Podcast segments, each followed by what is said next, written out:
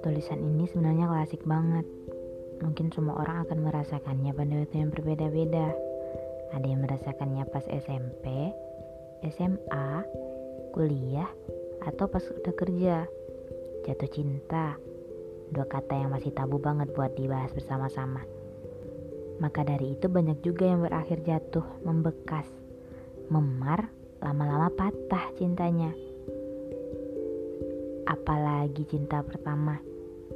Beh, mungkin udah bertahun-tahun masih ada yang membekas di sang empunya hati. Saya dulu waktu jatuh cinta untuk pertama kalinya gak berhasil berbagi rasa. Membiarkan yang punya hati berperan sendirian lalu bosan.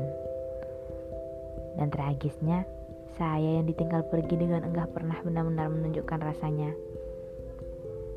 Lagi-lagi alasannya klasik juga. Saya berputar dengan pikiran-pikiran saya dengan sombongnya sok-sokan belajar dari apa yang saya baca. Karena memang dari saya SMP sudah membaca ratusan cerita cinta di internet. Atau cerita cinta yang sudah dicetak buku-buku sebutannya. Dan waktu itu saya berpikir kalau ini orang akan pudar cintanya. Akan pergi juga seperti cerita cinta yang sering saya baca di Wattpad. Eh, dan ternyata saya benar.